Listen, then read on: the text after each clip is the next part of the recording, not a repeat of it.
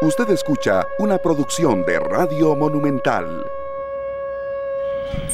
Son las 3 de la tarde con 42 minutos. Muchas gracias amigos oyentes por estar de nuevo en esta nueva entrega de esta tarde, programa de Radio Monumental, la radio de Costa Rica, que llega a usted también a través no solamente de los 93.5 FM de Monumental, la radio de Costa Rica, sino también a través del perfil de Central de Radios en Facebook Live. Muchas gracias a las personas que están con nosotros, que durante ya prácticamente estamos entrando casi a la recta final para cumplir un mes al aire. Les agradecemos mucho ir creando comunidad, ir creando también una agenda de temas que hemos ido consolidando poco a poco, por supuesto centrados en una pandemia que nos está afectando, pero también en la medida de lo posible ir abarcando otras temáticas, otras áreas y que como lo hemos hecho en algunas oportunidades, pues han sido mm, de mucha aceptación también, pero por supuesto sin dejar de lado eh, una situación central que nos está golpeando a todos, que hoy lamentamos profundamente que, bueno, como lo informaban nuestros compañeros de Noticias Monumental, se confirmara el cuarto deceso por el coronavirus pero que también nos tiene que eh, llevar a reflexionar de que el proceso de recuperación será lento, será gradual y bueno, a raíz de eso también la agenda informativa de esta tarde, la agenda de análisis de complemento a la programación de Radio Monumental también se ido nutriendo de ustedes. Muchas gracias por compartir, compartir la transmisión de Central de Radios en el perfil de Facebook y bueno, que más gente vaya creando también eh, elementos de juicio para formar una opinión no solamente de lo que está sucediendo con el coronavirus a nivel de Costa Rica y a nivel mundial, sino también de otros aspectos que hemos ido tocando a raíz de eh, ya estar prácticamente llegando casi a un mes de estar al aire con todos ustedes, lo cual a nosotros nos llena de mucha satisfacción y también de mucho compromiso aún para brindarles a ustedes eh, la mejor información de complementos, de análisis y también de otros puntos de vista para que usted entienda mejor la realidad que nos rodea. Eh, las buenas tardes, por supuesto, que a Marvin Ballestero en la cabina de controles y a mis compañeros Sergio Castro y Marianela Cordero. Ayer inició Marianela, entonces, bueno, Sergio, ¿cómo le va? Muy buenas, tardes. Esteban. ¿Todo bien? ¿Y vos qué tal? Muy bien. Mm, a ver, uno siempre dice muy bien, pero mm, teniendo en cuenta lo que está pasando, ¿verdad? Claro, claro. Lo noté usted preocupado, nos envió una foto no manejando y eso está bien que lo haga así, Sergio, de la gran cantidad de gente que había en las paradas de buses. Claro eh, que sí. ¿dónde, ¿De dónde venía usted? Perdón, Sergio. Yo venía de Heredia, por el lado de, subiendo aquí por el Virilla acá por a salir a la Uruca y estaba en un semáforo y vi a la gente que estaba en la parada de buses. Había como cuatro personas que habían mantenido su distancia y cuatro que definitivamente no. Estaban en una tertulia, por decirlo de una manera, eh, juntos, muy unidos. Ahí, entonces, eh, eso nos refuerza a nosotros la esperanza que tenemos de que cada día podamos calar más hondo, Marianela. Bienvenida. buenas tardes. Eh, en esta tarde Miércoles 15 de abril, ¿quién se hubiera imaginado, verdad? Del mes de abril que nos iba a tocar.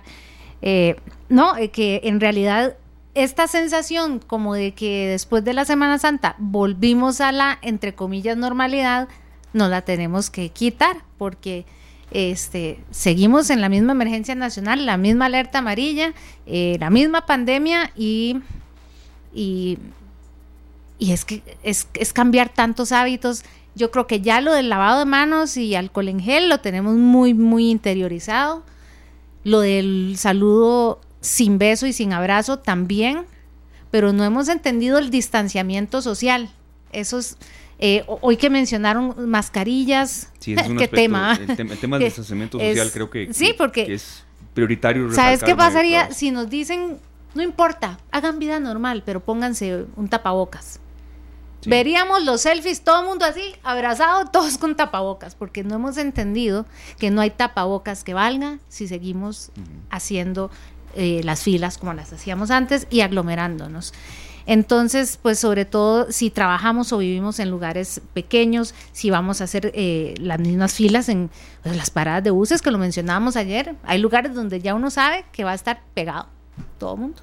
Y nos hemos mal acostumbrado a esas aglomeraciones tanto que a veces uno llega, eh, porque dice, a ver, nos pone aquí que no funcionan los teléfonos, no queda más que echarse a la calle. Pone María Elena Atencio en la transmisión. Bueno, para que si están en Facebook sigan nuestra transmisión en vivo en Central de Radios por supuesto 93.5 FM, está el streaming de monumental.co.cr, también si se van a perder por alguna razón lo que falta del programa, lo repasen a las 11 y 30 de la noche en Canal 2 o en el podcast de Central de Radios. Este, sí, hay momentos, María Elena, en que uno dice, ¿qué, qué hago ya? Si ya, si, si ya no, no tengo margen para ver a dónde me muevo me tengo que tirar a veces a la acera. Este, por eso es que hemos visto desbordadas las eh, filas de bancos, de algunos supermercados, y a veces uno sale, sabe que tiene que ir un tirito nada más, se asoma y dice, ah, no, con esa fila mejor me devuelvo. Claro. Lo que te pasó a vos con el súper. Bueno, estos tres días han sido días de pago, ¿verdad? y, de pago y de depósitos de muchas cosas para, muchas, para muchos costarricenses. Entonces, podríamos tal vez dejar algunas cosas que podemos esperarnos a mañana, pasado mañana, el fin de semana y hacer las compras, no todos a la vez. No sabemos quiénes iban a ir al supermercado, pero bueno, podríamos diluirnos, incluso manteniendo esta es una sugerencia que ha hecho yo hace días, un chat con la familia. ¿Quiénes van a ir al super hoy, quiénes no? Familia que vive en casas separadas, ¿verdad? ¿Quiénes van a ir a la feria y a qué hora? Para que por lo menos a ese nivel, aunque sea local y muy cerrado el círculo, podamos saber que de nuestra familia no vamos a ir cinco. Sepan todos que hay ronda en farmacia. De repente les hago a todos el mandado, dejo la bolsita cada uno y así nadie se movió o se movió lo menos posible. Ese ha sido un llamado vital, que si hay que ir por A o por B a alguna zona eh, mm, de mandado, de pagos urgentes, cuando sea así ya imperativo que no se pueda hacer vía digital, este, mm, bueno, que se pongan de acuerdo en familias, pero que vaya solo uno, es decir, no es momento todavía. Sin niños. Eso, vital, sí, pero no de ir a hacer compras tres cuando antes, mm, en momentos que no eran de la pandemia, evidentemente se hacían. Entonces, tener siempre esas reflexiones, pues muy, muy en cuenta. Y es por eso que le agradecemos mucho. Iniciamos ya el bloque de entrevistas de hoy. Muy atentos, eso sí, por supuesto, si se da en la programación acá de esta tarde. Eh, y ha sido también de vital atracción para los medios de comunicación bueno, que mm, se ha dado a conocer que se ordena una cadena nacional para la reaparición del presidente de Nicaragua, Daniel Ortega, y es lo que menciona, por ejemplo, el diario El Confidencial allá en Nicaragua. El gobierno de Nicaragua ordenó a las televisoras nacionales conectarse hoy miércoles 15 de abril a una cadena nacional para retransmitir una comparecencia del presidente Daniel Ortega, quien ya llega a 34 días de no aparecer públicamente. Entonces, como hemos estado eh, mencionando, Marianela. Con toda la especulación que trae eso, ¿verdad? Se menciona que al final de la tarde, entonces aquí estaremos muy pendientes De, de ver si se da esa aparición y qué es lo que dice el presidente de Nicaragua, Daniel Ortega, que tendrá mucho que responder, ¿verdad? Pero bueno, veremos a ver. Si quiere. Sí. Porque aquello es como... ¿Qué se le puede eh, preguntar si y qué dice? Entonces estaremos muy pendientes si esto se da en la programación de esta tarde y si no, por supuesto que atentos a la tercera emisión de Noticias Monumental y en los servicios de redes sociales de nuestros compañeros de noticias.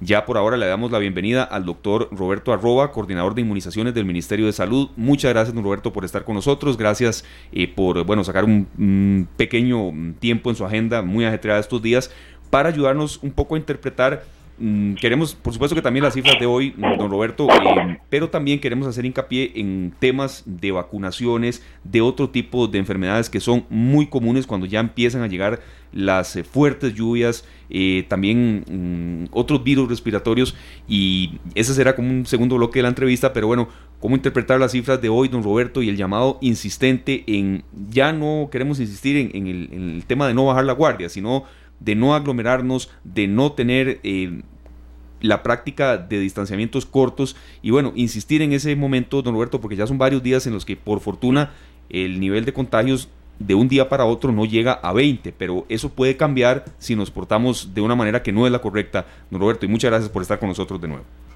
Gracias, no, muy, muy buenas tardes y gracias por la invitación.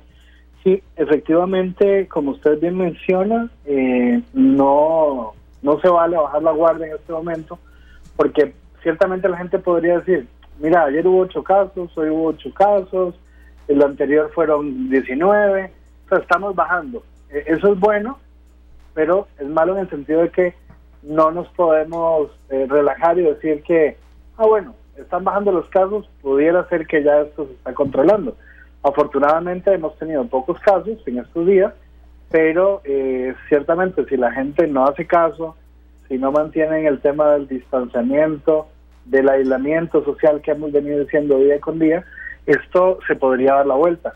Tristemente hemos visto eh, en los días previos, ¿verdad? Justo después de del domingo este pasado que la gente llegó a los bancos, en los juzgados, en las paradas de buses, toda la, la aglomeración de personas y eso pues nos pone tristes como, como sociedad, nos pone tristes como ministerio, porque a pesar de que estamos diciendo qué es lo que tienen que hacer, pues la gente está como muy tranquila en ese sentido. No, son todos, afortunadamente, y, así también tenemos que felicitar a los que lo están haciendo bien, como, como jalarle las orejas a las personas que no, que no ponen de su parte, porque justamente eso es lo que queremos evitar, ¿verdad? Tener un, un número de casos muy abrupto en poco tiempo, que es lo que justamente podría llegarnos a colapsar los servicios de salud que afortunadamente hasta la fecha hemos tenido bastante bien controlados. Doctor, ese miedo, eh, a ver, así como a uno le han dicho, no, hay que tenerle respeto al mar, no miedo. Bueno, yo creo que vale tenerle ambas cosas a esta situación porque es pandemia, ¿verdad? Eh, ¿Usted siente que tal vez en, dentro, del, dentro de la, del ámbito médico, porque entre ustedes, también entre el personal de salud, cuando empezar, empezaron a haber muchos eh, colegas contagiados, también de repente pudo haber sido un primer shock, una primera, eh, un primer golpe de esto es real, llegó y nos estamos enfermando nosotros también. Eh, yo conociendo la, mística con la que trabajan ustedes en el ministerio y también en la caja, yo me imagino que ustedes no son de bajar la guardia como si lo hacemos los que a veces vemos unos números y decimos, ah, bueno, ¿cómo, cómo sigue el, el, ánimo y, y, ese, esa, ese estado permanente de alerta e, en el personal médico? Sí, bueno, nosotros, eh, pues cuando estudiamos medicina o cuando estudiamos alguna carrera de la salud, siempre pensamos nuestra nuestra meta es ayudar a la gente, ayudar a salvar vidas, a que las personas estén bien. Entonces, eh, en general el personal sanitario tiene esa visión de ayudar a las personas, de proteger su salud, de cuidarlos, ¿verdad? Entonces, nosotros estamos a tope, es, es desgastante, ya llevamos, eh, bueno, desde el 6 de marzo, ¿verdad? Llevamos un mes y medio casi en esto, todavía nos falta camino por recorrer y sí es cierto que vemos gente eh, cansada, gente ya que, que, que, bueno, estar ajetreando a un ritmo frenético, ¿verdad? Todos los días, 24/7, buscando casos, atendiendo personas, contactos. Entonces, claro, eso llega un momento en que las personas se, se, se desgastan, ¿verdad?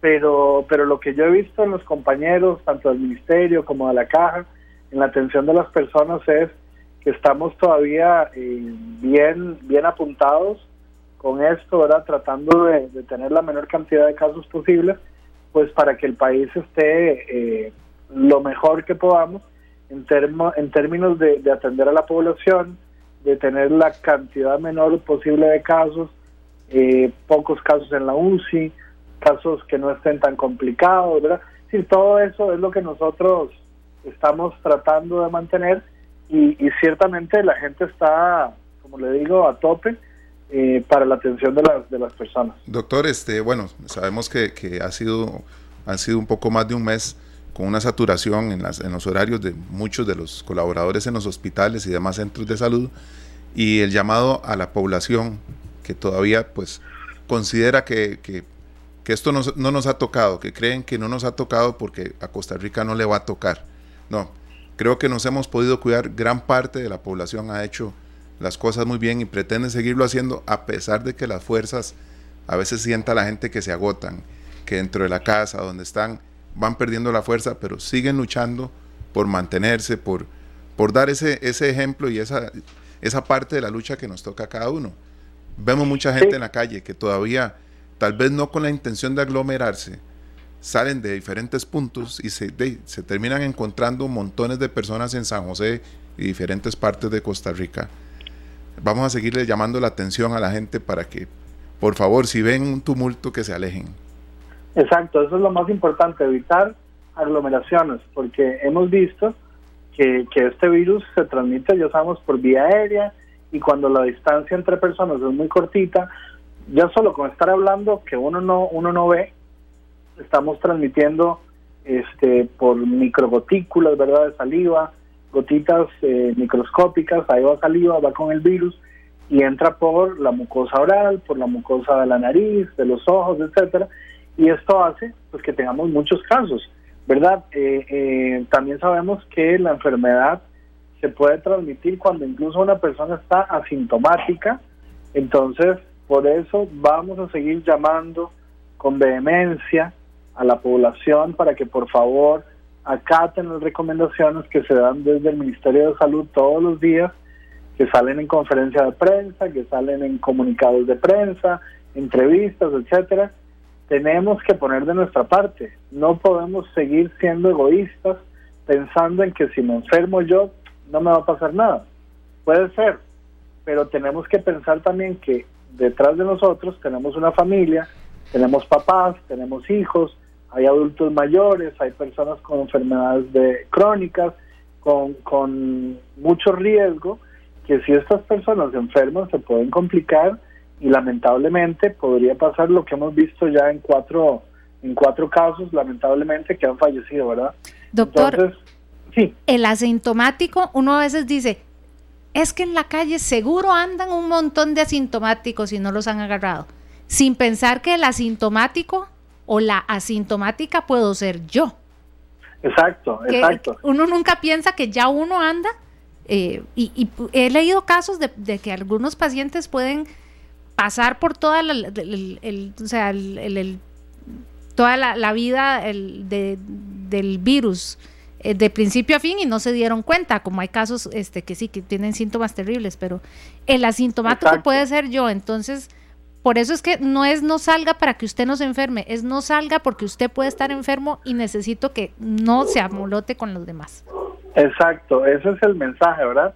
Es decir, no porque yo no tenga tos y no tengo fiebre, no quiere decir que yo no esté con el virus, que le esté incubando la enfermedad y que yo pueda ser transmisor, que yo sea el vector de la enfermedad.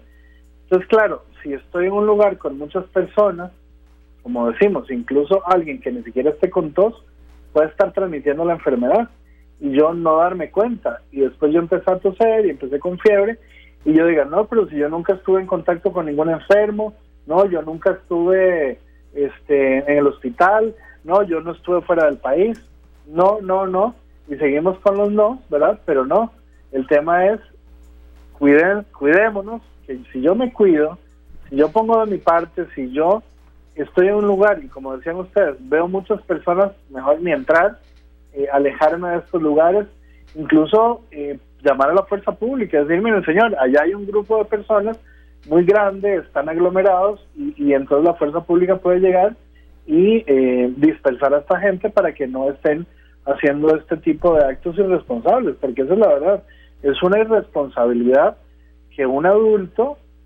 se vaya a un lugar de estos viendo la cantidad de personas que hay, además viendo las noticias todos los días, escuchando todos los días que se dice eso, porque desgraciadamente es lo que pasó en España, es lo que pasó en Italia, lo que está pasando en Estados Unidos, todos pensamos que no nos va a pasar nada y cuando vimos es una cantidad exagerada de personas. Porque la transmisión de la enfermedad es de manera exponencial. Una persona puede transmitir la enfermedad a tres personas. Entonces, claro, esto tiene implicaciones que, además es exponencial 3 por 3 por 3 por 3. Cuando vimos, tengo 100 personas por culpa mía que se hayan enfermado. Sí, don Roberto, mm, muy válido el, el, el consejo y seguir refrescándolo con ese tipo de datos que son científicos, ¿verdad? No, son antojadizos ni mucho menos. Nosotros queremos aprovechar también porque, bueno, en, temas de salud el, menú es muy variado y estamos llegando ya poco a poco a etapas de vacunación, a etapas en las que las lluvias incrementan enfermedades respiratorias y es una consulta que nos han hecho esta semana y que nosotros también, de verdad, en, el tema de planeación la teníamos. ¿Cómo está el, esquema de vacunación desde niños hasta también otro tipo de población? Eh, ¿Hay algún tipo de suspensión por eh, evitar aglomeraciones en centros de salud, dónde se tiene que ir, informaciones que son de verdad muy útiles para la gente, don Roberto. Sí, eh, es muy importante la, consulta, ¿verdad? Eh, vamos a ver, nosotros como, como país, como ministerio, como caja, en ningún momento se ha dicho separa la vacunación. No hemos suspendido la vacunación, aunque ciertamente nosotros estamos dándole un mensaje a la población, quédese en su casa, eh, no salga, aíslese. Entonces, claro, la consulta eh, ciertamente ha disminuido en la caja. Y esto hace pues que las personas se lo piensen para llevar a sus niños a, eh, a vacunar, ¿verdad?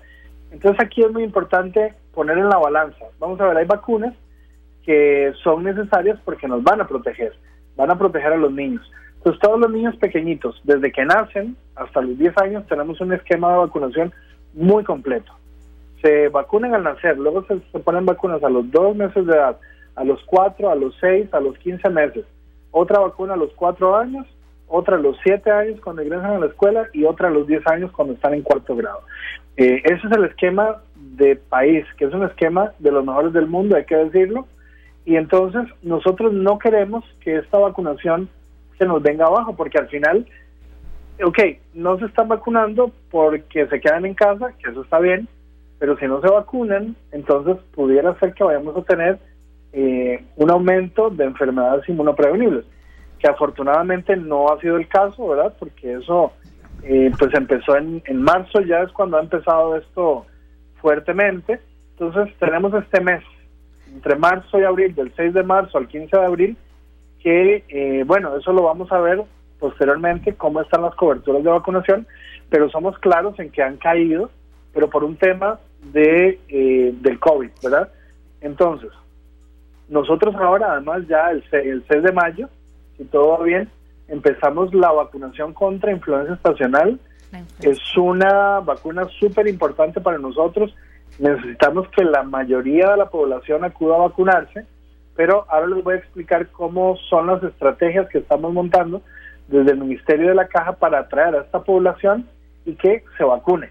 Porque si no, vamos a tener un problema serio. Está el COVID, que es una enfermedad respiratoria, tenemos influenza, que es otra enfermedad respiratoria y que además cuando hay lluvias vamos a tener un aumento en el número de virus que están circulando, pero no solo influenza y COVID, tenemos rinovirus, tenemos adenovirus, tenemos para influenza 1, 2, 3 y 4, tenemos influenza A, tenemos influenza B, tenemos virus inicial respiratorio, metaneumovirus y ya no sigo porque son muchísimos virus más. Para, para, estos virus tenemos una vacuna que es única y exclusivamente la de influenza estacional. Entonces, eh, estamos trayendo este año 1.300.000 dosis, 1.100.000 que van a ser para población adulta y 200.000 dosis que van a ser para población pediátrica. Bueno, ahí es muy importante que la gente sepa que, que lo que ocupa a los centros médicos, a la caja y al Ministerio de Salud no es solamente el COVID. Que, o sea, no es solo cuidarnos por cuidarnos, sino que de verdad que las amenazas son muchísimas y hay que tener, como vos decís, Nela, miedo, cuidado, todo junto. Respeto, pero además, yo no sé, compañeros, si ustedes estos días han estado viendo, nos han recordado, doctor, eh, esta marquita que tenemos en el brazo, algunos, eh, porque eh, yo, yo me acuerdo que yo en la escuela le veía la marquita a mis compañeros y, yo, y la mía casi no se ve, entonces yo decía que era me daba como envidia y yo, porque a ellos se les veía, a mí no? Esta, y resulta que eh, como uno, la tarjeta de vacunas en esa época era una tarjeta así, un cartoncito amarillo, a uno ya se le olvidó de que lo vacunaron. Entonces, eh, resulta que todo lo que está en ese historial es lo que hace que, es parte de lo que hace que el sistema de salud de este país sea tan tan robusto y que no nos enfermemos tanto de otras cosas. Entonces, el plan básico de Costa Rica ahorita, ¿qué incluye? Yo sé que pueden ser muchas enfermedades, pero si nos puede resumir el plan básico de vacunas, ahorita una persona de, de, mediana edad, digamos de 40 años, como... Vamos a ver, cuando nacemos nos ponen dos vacunas. Eso, eh, la BCG, es la vacuna que tiene la marquita uno en el brazo, pero no todos la tenemos, yo tampoco la tengo no quiere decir que no estamos vacunados, ah, simplemente que nuestro organismo no eh, hizo esa reacción de tener esa cicatriz. Y la otra vacuna que se aplica es la de hepatitis B. Pero la vacuna de hepatitis B la aplicamos en el país desde 1998. Es decir, los que somos de modelos antes del 98 eh, no la teníamos porque no se incluía en el esquema de vacuna. Yo que soy médico, pues me la puse porque cuando hacía mis prácticas médicas era una vacuna que se exigía. Pero eh, entonces, del 98 para acá, todos los niños, o ya adolescentes, ¿verdad? Adultos, de, a ver, eh, dos, 22 años ya tienen esa vacuna.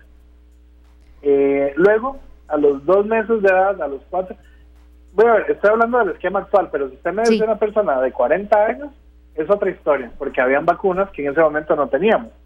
No teníamos la vacuna de varicela, no teníamos la vacuna de neumococo, no teníamos la vacuna eh, de polio intramuscular, porque antes era polio oral, no teníamos la de tosferina, ahora sí la tenemos. Entonces, eh, ciertamente los que ya tenemos algunos añitos, eh, tuvimos contacto con esos virus o esas bacterias y nuestro organismo produjo defensas de manera natural. Pero eh, la población actual, los niños que vienen naciendo en los últimos 10, 15 años, son poblaciones, vamos a decirlo, bendecidas porque tienen un esquema de vacunación que se lo desean muchos países del Muy completo. La verdad, doctor, este ni siquiera Europa o Estados Unidos tienen un esquema tan fuerte como el nuestro. Imagínese. Porque son vacunas que están incluidas en el esquema. Vamos a decir, podemos decir son vacunas gratuitas, pero usted va a otros países y si no paga no se la pone. Y, y, si uno si uno le pone eh, precio a cada una, la verdad es que eh, no tiene uno cómo pagarle al sistema de seguridad social del país. No, ya me encontré la, la marquita, es que no se ve, se siente, pero eh, honestamente entonces, em, pues de, de hecho las inmunizaciones a todos le decimos vacunas, pero mucha gente está, ay, pero ¿para cuándo? ¿Cuándo? ¿Cuándo ponen una vacuna, vacuna para esto? No solo no va a ser rápido, sino que no es tan sencillo y, y mientras tanto evitar que lleguemos a las eh, a los salones de UCI, ¿verdad? Y, ni, a nada. Yo no quiero ver a nadie ni estornudar. Es más, le cuento, aquí, aquí en la cabina, mis compañeros y yo este, estamos a, distancia, pero ustedes han visto que yo cada vez me alejo más. Sí, es, prácticamente yo, me, la verdad, que uno hace. No, yo ya lo hago conscientemente porque... Claro. bueno, eso está bueno, hay que hacerlo. Totalmente. Un dato, un dato más que les quería comentar con respecto a las inmunizaciones. Después de la potabilización del agua, las vacunas es lo que más impacto ha tenido en la salud pública del mundo. Sí, se han salvado tal cantidad de vidas con las vacunas que ya les digo, solo el agua potable es lo que está por encima de las vacunas en un tema de salud pública, para que vean lo importante que es que todos tengamos nuestras vacunas al día, que estemos revisando nuestro carnet de vacuna y si me falta una vacuna, irme a poner. Nos pasa mucho a las personas cuando somos niños pues porque nos tienen que vacunar y nos llevan a la clínica o al EVAIS y mamá y papá está pendiente de. Pero cuando ya somos adultos se nos olvida. Es cierto. Y todos tenemos que estar pendientes de que hay vacunas para adolescentes, hay vacunas para adultos, hay vacunas para embarazadas, hay vacunas para adultos mayores. Es decir, todos cuando vamos caminando en estas etapas de, de las de las eh, edades, ¿verdad? De, adulto joven, adulto maduro, adulto mayor, etcétera, tenemos que estar pendientes de qué vacuna me toca. Hay vacunas que se aplican en la seguridad social, afortunadamente, hay otras que no las tenemos en la seguridad social, pero que nosotros, si invertimos un poquitito, porque no es muy caro, es una inversión. Yo veo, la gente me dice, es que ¿cuánto gastan ustedes en vacunas? Yo, no es un gasto, es una inversión en salud y estamos además ganando muchos años de vida de calidad.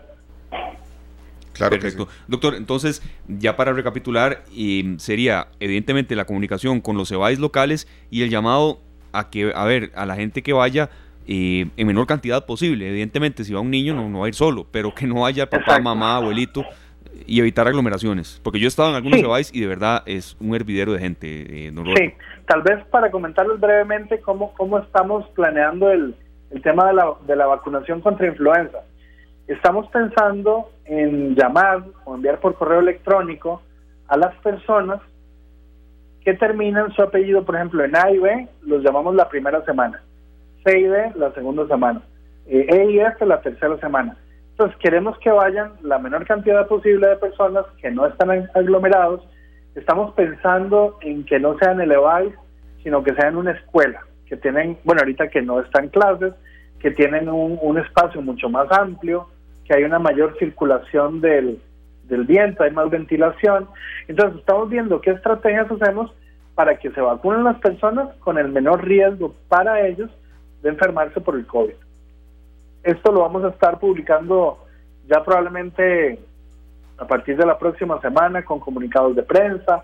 Como les digo, la caja va a estar llamando a todos los asegurados que tienen factores de riesgo para que se le apliquen la vacuna. Y aquí otra vez vuelvo al tema de las personas jóvenes que no tienen una enfermedad crónica, que no son hipertensos, que no son diabéticos, no padecen del corazón, de los pulmones, etcétera, que aprovechen y se vacunen a nivel privado contra influenza. Porque esta vacuna de influenza, ya les digo, traemos 1.300.000 dosis, pero es únicamente para personas que tienen algún riesgo, porque ciertamente son los que se pueden complicar más, pueden ir a la UCI y podrían fallecer, porque lamentablemente la influenza también mata muchas personas en el mundo. Pero entonces las personas jóvenes, si se vacunan, vamos a lograr otro tema que se ha hablado mucho estos días, la inmunidad de rebaño. Entonces, mientras más personas estemos vacunados, mayor va a ser el chance de que el virus circule, menos personas se nos van a enfermar y menos se nos van a complicar.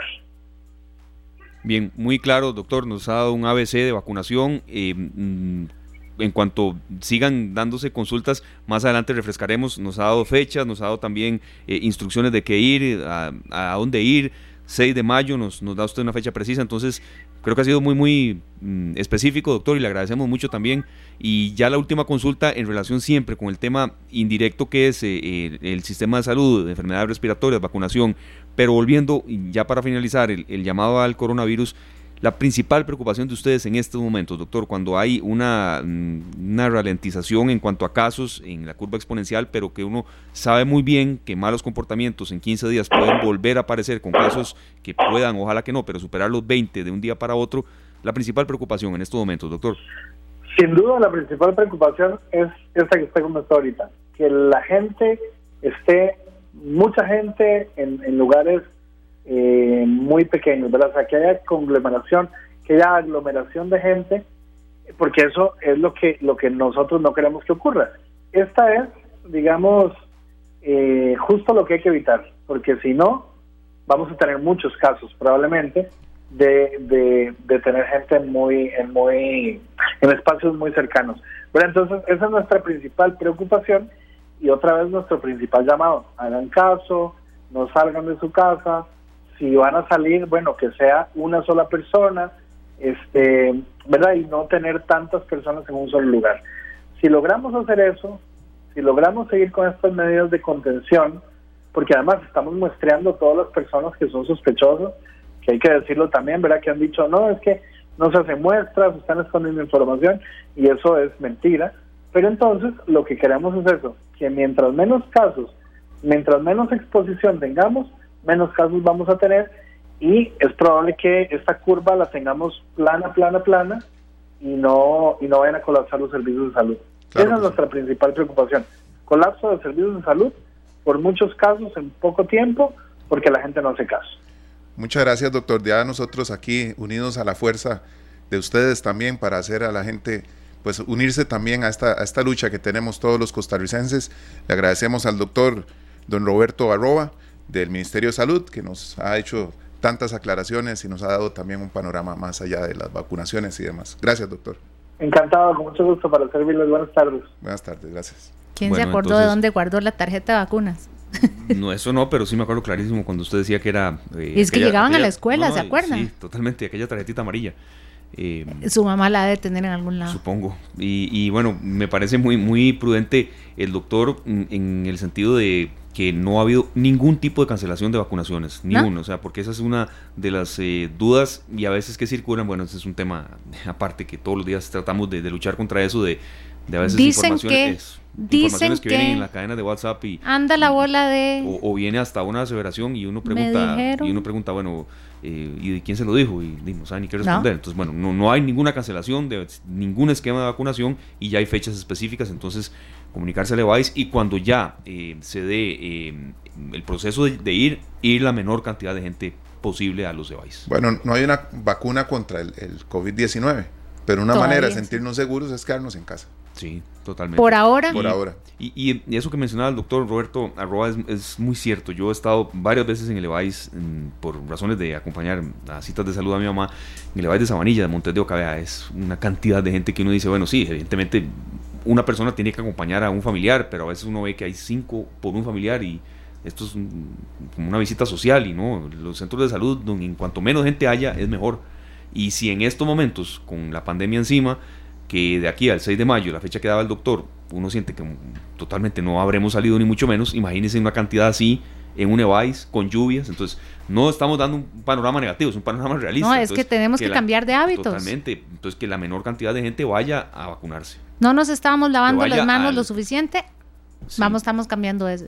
Andábamos muy besucones y muy tocones. Ah, sí, también. Cambiamos eso. Que la menor cantidad de gente vaya a vacunarse no es que no vaya a vacunarse, sino que vaya al proceso. Es decir, uno, dos y, bueno. A lo que es cuando le toca. Sí, no va a ir, eh, a ver, un niño de seis años, no va a ir solo. Mucha gente hasta ahora descubrió que le pueden dejar las medicinas en la casa. Sí, con el número que usted decía. El, el 905, mi salud. Mi salud. Y afortunadamente, incluso hacen la pregunta y dicen, ah, mira, pero donde vos vivís, esa clínica no da ese servicio. No importa, porque entonces empezamos a presionar para que en la clínica que me toca, ahí sí lo den. Porque vean cómo se hemos tenido a la fuerza que ser más eh, eficientes. Lo que no estaba digitalizado se digitaliza. Hoy, y eso se los quería recordar, hoy, hoy mismo lo dijo el doctor Macaya en la conferencia de prensa, dijo, bueno, hay gente que ni siquiera sabe ni se acordaba que existía el FCL, que tal vez habían trabajado para un patrono y, ya hace años no, y dicen, ¿cuál era mi operadora de pensiones? Ni sé. Y hay gente que para averiguarlo salen y van al edificio, a la caja, a hacer fila y preguntar. Entonces, no, él dijo, por favor, si usted no sabe cuál es su, e, quién tiene su FCL, porque no se acuerde, no salga de la casa. Ingrese al www ccss.sa.cr, o sea, a la página web de la caja, ccss.sa.cr slash FCL, y ahí usted puede averiguar. Y así dice, ah, mira, mi operador era tal, para no salir. Entonces, ahora uno dice, si todo eso se podía hacer digital, ¿por qué no lo habíamos hecho antes? A veces el gobierno no lo hacía y a veces nosotros no lo aprovechábamos. También era, en dos días. Y la información, ¿verdad? Que tiene que llegar también. Para eso puede, estamos. Puede estar disponible en las plataformas, pero no se informa a veces a tiempo, ¿verdad? También. Eh, son las 4 con 20 minutos, nos vamos a una breve pausa comercial agradeciéndole a Dave Monge Muñoz, a Sonia Solano también por eh, las consultas que nos han hecho, los mensajes y em, por supuesto que también em, son dudas en materia de vacunación que vamos a refrescar más adelante. Eh, es un tema que al igual que ayer con el tema del el transporte público modalidad de autobús eh, generó muchas em, dudas, pero también recomendaciones y esa es un poco la idea para que las distintas autoridades que nos acompañen en los análisis, en las entrevistas, bueno, también sepan qué es lo que está consultando la gente y haya un poco más de luz en las distintas áreas de, en las que abarcamos acá en esta tarde. Una breve pausa comercial y venimos con el resumen de los compañeros de Noticias Monumental y también más material que hemos preparado para todos ustedes.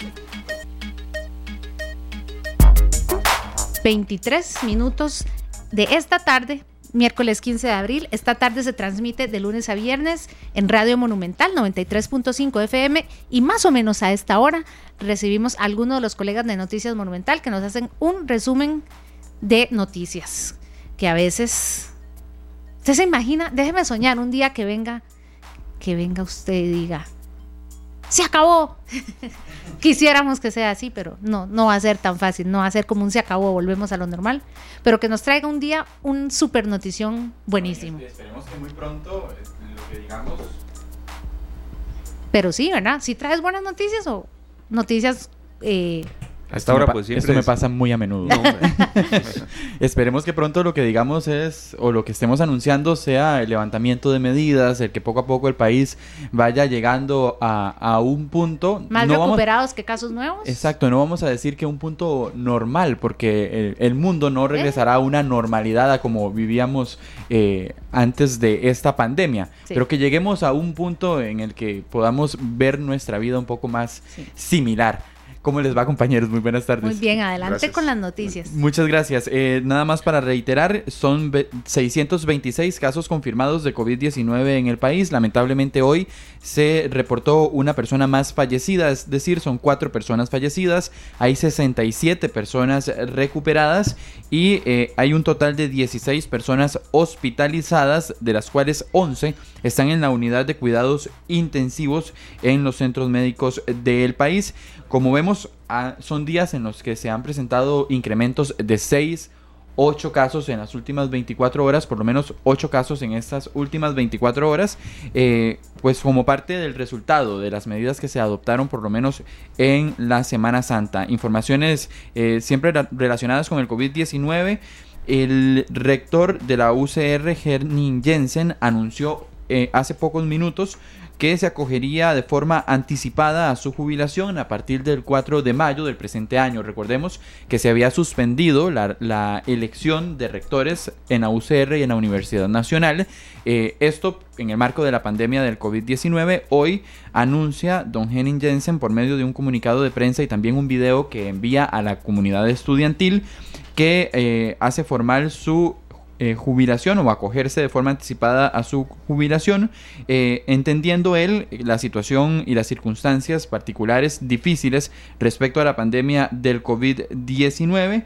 Eh, por el momento no se sabe cuál será la persona que asuma de forma temporal la rectoría de la Universidad de Costa Rica. Según los estatutos, en ausencia del rector, estaría ejerciéndolo de forma inmediata el vicerrector que escoja el consejo universitario. Entonces estaremos a la espera que la Universidad de Costa Rica pues informe cuál será la persona que va a sustituir a don Henning Jensen. En información política, el gobierno ha convocado también hace pocos minutos, el ha ampliado la convocatoria y ha convocado el proyecto de ley que ha causado muchísima polémica en las últimas horas sobre los arrendamientos, sobre los alquileres.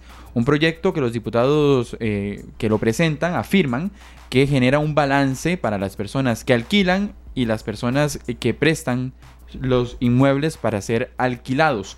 Este es un proyecto que sale de una mesa de trabajo en la Asamblea Legislativa y pues bueno, hoy eh, el gobierno lo ha, convocado para que sea discutido en las próximas sesiones. Hay gran parte de los diputados que están manifestando sus preocupaciones eh, respecto al texto del proyecto de ley. Hay ciertas eh, palabras dentro de la redacción del proyecto que amplían un poco los conceptos y que incluso dicen que si una persona no llega a un acuerdo con el arrendatario, puede ser de forma total o parcial en el caso de que se tenga una afectación del 100% eh, de, forma laboral. Es decir, si a mí me suspenden el salario y tengo que irle a decir a la persona que me alquila, mire por favor, yo necesito que me haga una moratoria en el pago del alquiler, eh, se puede llegar a un acuerdo, pero si no se llega a un acuerdo, eh, la ley establecería que puede ser un pago total o parcial.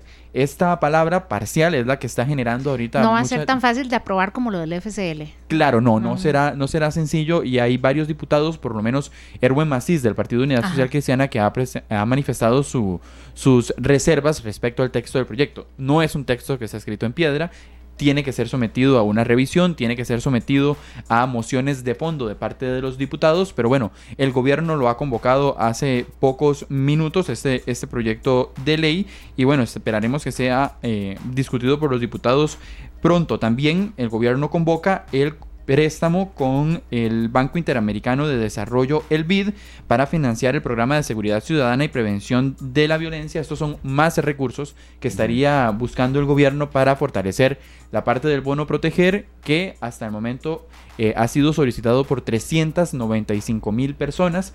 Un bono que tenía capacidad para 600 mil o que tiene capacidad para 600 mil hasta el momento, supera entonces ya hoy la mitad, más de la mitad de los bonos disponibles. Eso sí, solamente en solicitudes. En estos próximos días se estará haciendo eh, el gobierno los primeros desembolsos de este bono proteger.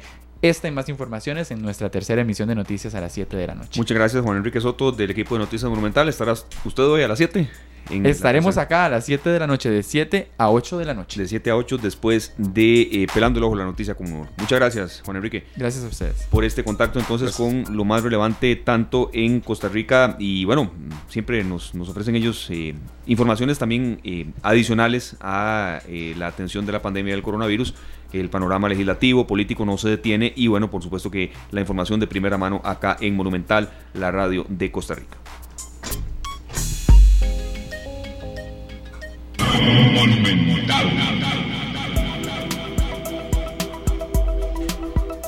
Iniciamos, Marinela y Sergio, este recorrido fuera de Costa Rica. Hoy no lo vamos a hacer con el vistazo a la prensa que generalmente hacemos, sino que vamos a ir directamente con periodistas que están en distintos países centroamericanos. Y bueno, usted arranca, Marinela. Comenzamos en Guatemala porque queremos saber nuestros vecinos. La verdad es que eh, muchas veces decimos América Central y y cuando suceden estas, eh, estas situaciones es cuando nos damos cuenta que somos, la verdad es que no es tan tan lejos, no solo cuántas horas de avión, Guatemala. ¿Qué serán? Si acaso una hora. Si acaso. Bueno, pero estamos muy cerca y cuando se habla de pandemias también nos interesa que no solo estar bien, nosotros queremos también saber cómo están ellos. el colega Luis Solares eh, de Guatemala nos cuenta, eh, buenas tardes Luis, ¿cuál es ahorita la, la, situación, cómo está manejándose la situación de COVID-19 en Guatemala mm, en las manos del ministerio, de las autoridades de salud y la población, si están eh, acatando las, las medidas? ¿Qué tal, Marianela? Qué gusto saludarlos, a Sergio, a Esteban y a agradecer la producción de Marvin Ballesteros. Eh, primero, antes que nada, mandarles un, abrazo, mandarles también nuestra solidaridad y sabemos de la interés de, del pueblo costarricense. Eh, Guatemala, eh, hoy 15 de abril de 2020, a esta hora, 16 horas con 29 minutos, tenemos el mismo horario con Costa Rica, somos un pueblo muy cercano, muy, muy, muy allegados. Acá en Guatemala hay una buena colonia costarricense. Pues en este momento todo el país está en confinamiento. A esta hora entra en vigencia desde las 16 horas el toque de queda en Guatemala, es decir, que eh, ninguna persona civil eh, puede estar eh, en las calles. Y eso ha generado de cierta forma eh, una contención para evitar la propagación de, esta pandemia mundial y eso ha generado que Guatemala de cierta forma mantenga controlada, eh, como lo ha dicho el gobierno de una u otra manera, esta, esta situación que, reitero, está afectando eh, al mundo entero, pero principalmente a nuestra región. Luis, ¿y las personas todavía, no sé si por mandato del gobierno o por propia voluntad, han decidido utilizar tapabocas? ¿Qué has visto en la calle? Bueno, para contextualizarles, eh, desde el domingo, eh, el presidente de la República anunció que a partir del día lunes de esta semana eh, es obligatorio por orden presidencial que todos los habitantes del territorio de Guatemala utilicen eh, mascarilla o tapabocas, es obligatorio en las calles e incluso en los lugares donde está en confinamiento las familias de posibles casos, también es obligatorio el uso de mascarillas. Esto es algo que, ha servido eh, para, para que la gente que sale principalmente 4 de la mañana, 4 de la tarde, pues mantenga la distancia con las medidas higiénicas. Y algo que es importante eh, resaltarlo y mencionarlo es que eh, el uso de mascarillas es obligatorio y las multas son, son carísimas, entre 7 mil quetzales y...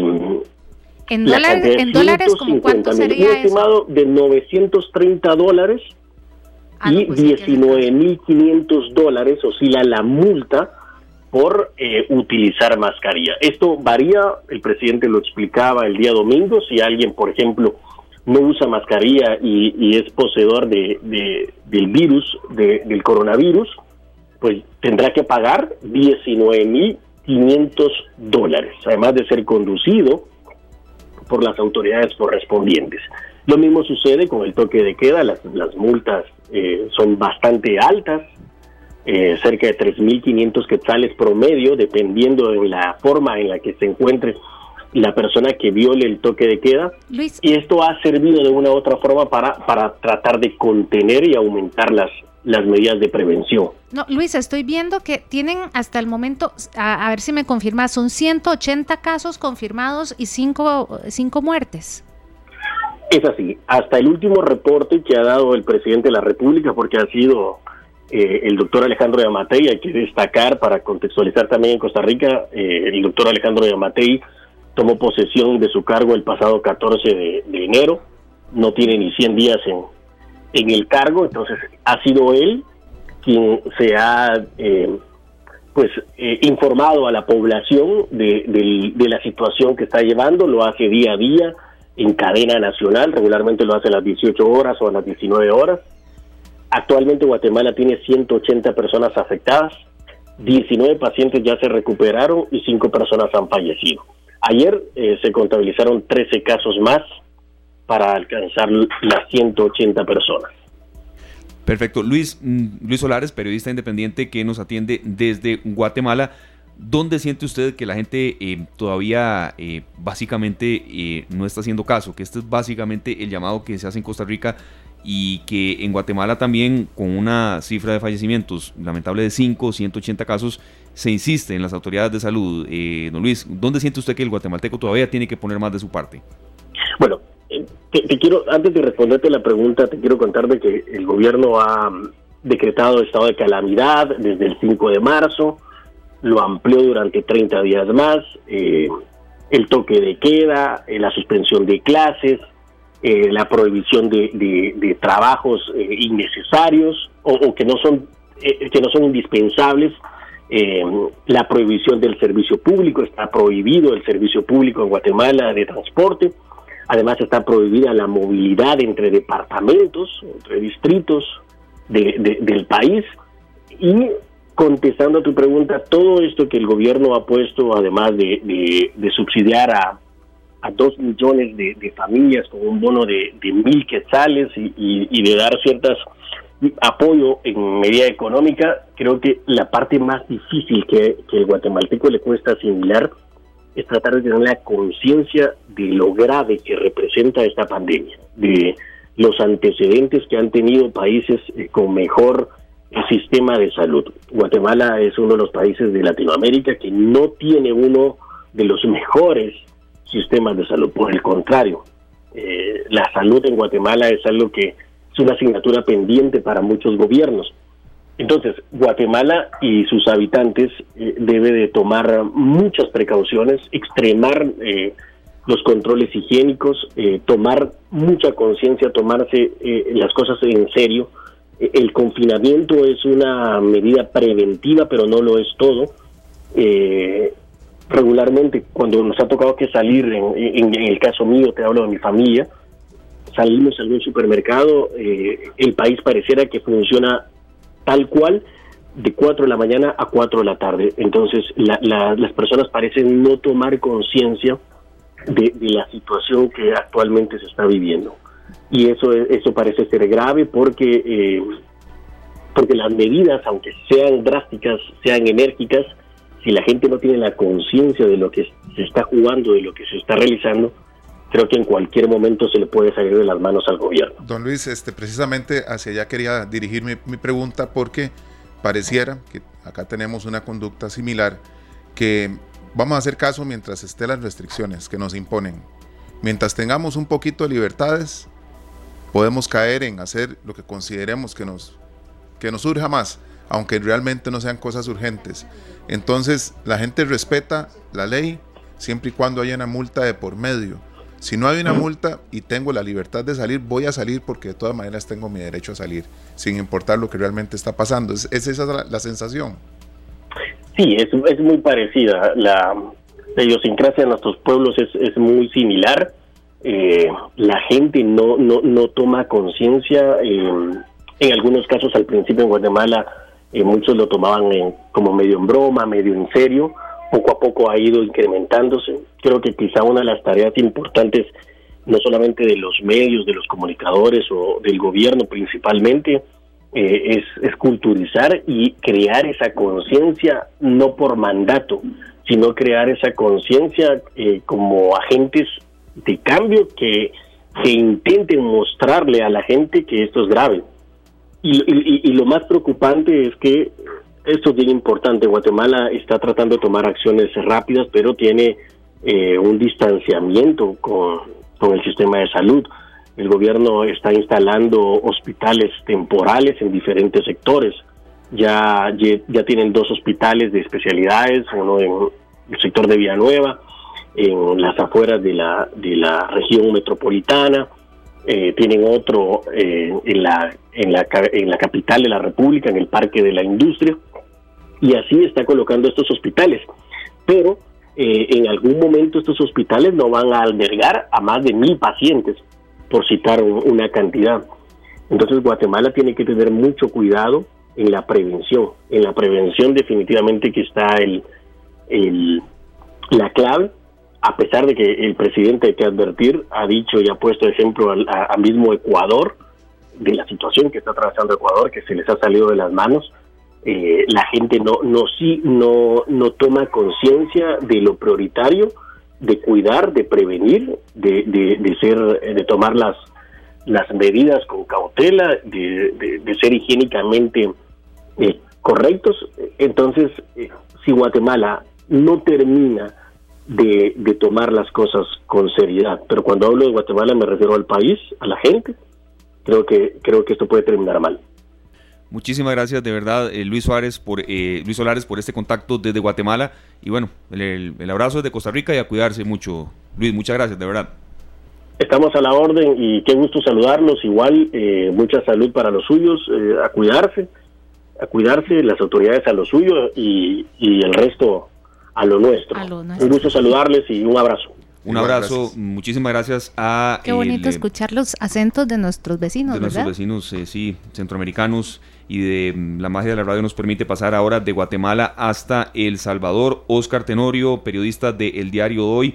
Oscar, muchísimas gracias por estar con nosotros. Acá le saludamos eh, Sergio Castro, Maranela Cordero y un servidor Esteban Arón Esparici con la asistencia de Marvin Ballestero en la cabina de controles desde San José, Costa Rica. ¿Cómo está El Salvador en estos momentos? ¿Qué panorama eh, se está viviendo en esta pandemia que evidentemente nadie tenía presupuestado al iniciar el año y que lamentablemente el último corte que tenemos, Oscar, nos da cuenta de que hay seis fallecimientos en El Salvador? Usted nos, nos dice, Oscar, buenas tardes y muchas gracias. Hola, buenas tardes. Espero que ustedes estén bien en la medida de lo posible. Les saluda Oscar Tenorio, soy el editor jefe del diario de hoy en San Salvador.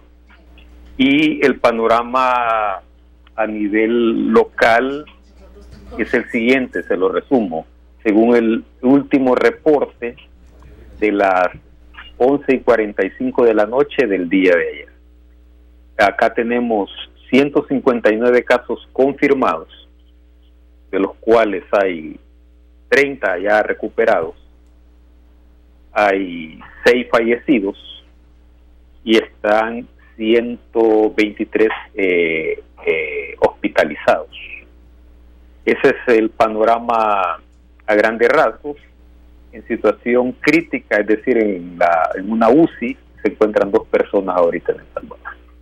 Oscar, lo que preguntábamos hace un momento a otro de nuestros eh, colegas, pero en Guatemala, porque sí, cada país tiene distintos eh, sistemas de salud, distintos recursos para enfrentar la pandemia, pero al final, si las poblaciones no responden o no respondemos, se lo ponemos más fácil al virus y más difícil a, a las autoridades. Contanos cómo está reaccionando la población del Salvador, este, no solo en acatar el distanciamiento social o los vos, sentís que, que están verdaderamente acatando todas estas recomendaciones con, ahora decíamos miedo, respeto, pero con verdadero eh, sentido de responsabilidad para que no se propague? Bueno, el latinoamericano hace todo a medias o lo entiende a medias. El Salvador desde hace un mes se encuentra en un estado de cuarentena domiciliar. ¿Ya? Pero eso no impide que la gente salga a las calles. Eh, hace 15 días el gobierno les ofreció entregarle 300 dólares a las personas más necesitadas del país y salió una estampida de 50 mil personas a aglomerarse en las entradas de los bancos ahora estamos viendo ya las secuelas de que muchas de esas personas que fueron a esas aglomeraciones son los nuevos casos contagiados. Entonces, más allá de las restricciones legales o sanitarias que se puedan imponer, es bien difícil cumplirlas por las características propias de, las poblaciones. Don, este, vamos a ver, hay una, hay una consulta aquí, don Oscar, y tiene que ver con los, los hospitalizados, perdón que es el 100% de los contagiados. Esa ha sido una gran medida, no sé si ustedes lo, lo perciben así también, para poder contener aún más el virus. Una de las eh, ventajas de como punto de partida de una carrera es que el gobierno de El Salvador eh, fue de los primeros en la región en cerrar todos los accesos. El aeropuerto internacional de El Salvador fue cerrado alrededor del 14 de marzo. 14 Desde entonces ya no entra ni sale nadie a El Salvador, salvo algunas excepciones. solo está entrando mercadería eh, que se necesita para la contingencia y todo aquel que logró entrar en ese periodo del 11 al 15 de marzo ha sido enviado a lo que se le llama aquí en El Salvador a centros de contención por una cuarentena de 30 días. Cumplida ese plazo, pues se pueden ir a sus hogares. Eso es lo que minimizó en gran medida el número de contagios y hospitalizados. Sin embargo, el panorama está cambiando esta semana porque ya estamos viendo más contagios locales, lo que los especialistas llaman ya contagios comunitarios. Comunitarios, ya, ya llegaron a ese punto. Usted, ya estamos en ese punto.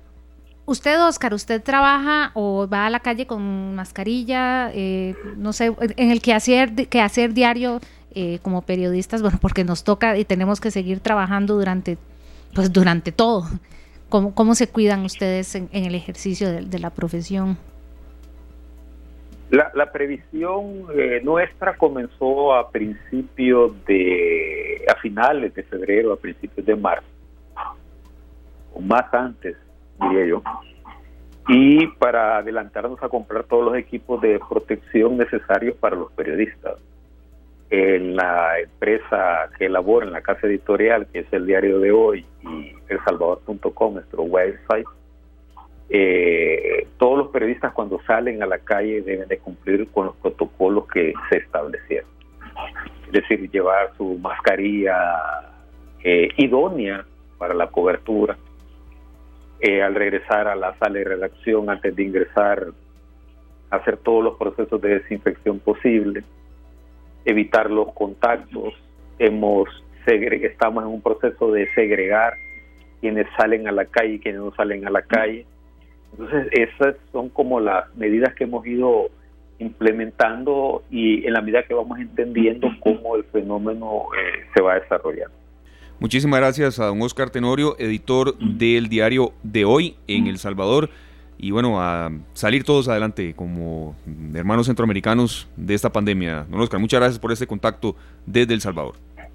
Gracias a ustedes, que estén bien. Hasta luego. Muchísimas gracias. 4 de la tarde con 48 minutos. Nos vamos a una última pausa comercial y bueno, al volver continuamos con este recorrido por Centroamérica con especial énfasis también a la expectativa y también últimas informaciones que provengan desde Nicaragua, donde eh, al final de la tarde se mencionaba Marianela, no ha habido, nos, están consultando por acá en la transmisión en Facebook Live en Central de Radios. Tremendo suspenso, ¿ah? Sí, que, qué hora específica era, no, no, no dieron hora. Lo que se mencionaba es que al final de la tarde y no a sido así, no ha empezado entonces eh, de momento el, eh, el, enlace. Entonces este, nos vamos a nuestra última pausa comercial y enseguida volvemos con más contactos en Centroamérica.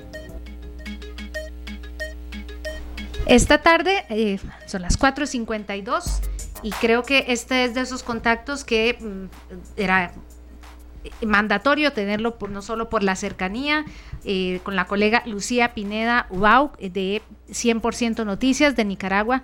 Eh, Lucía, bienvenida a esta tarde y estamos, mira, yo nunca había visto tanta expectativa porque primero que a las dos y ahora que pues, no sé para dónde volver a ver, a dónde se encuentra uno la imagen del señor Ortega. Informarnos no solo de cómo está la expectativa para la reaparición que 34 días después, y, también cómo está manejándose la crisis de COVID-19 en Nicaragua. Bienvenida. Gracias Marianela, gracias a todas las radioescuchas de Radio Monumental. Bueno, hay bastante expectativa.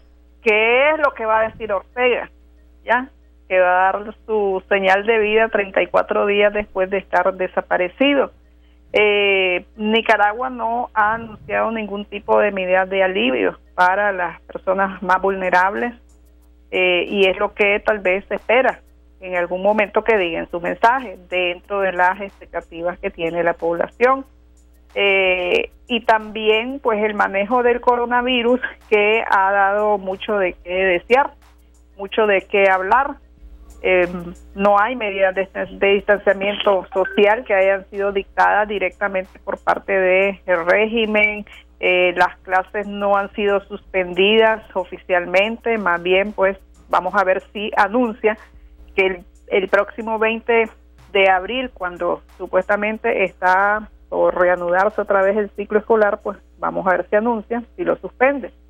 Eh, el tema de rebajar tarifas, tanto de agua, de luz eléctrica, eh, que se prohíban cortes por mora eléctrica y también de agua, son parte de expectativas que tiene la población que debería de anunciar Daniel Ortega, que anuncie la baja real de los combustibles, que quite el 15% del IVA a unos 52 productos de la canasta básica, que ya ronda la canasta básica casi los 18 mil córdobas en eh, Nicaragua, eh, que se prorroguen pagos de impuestos, Tanto nacionales, municipales, por tres meses, así también que no se esté cobrando pues el impuesto de la, de la renta. Eh, autorizar a los bancos a prorrogar cobros de créditos hasta por tres meses. Te estoy diciendo medidas que hemos recogido de demanda. Este programa fue una producción de Radio Monumental.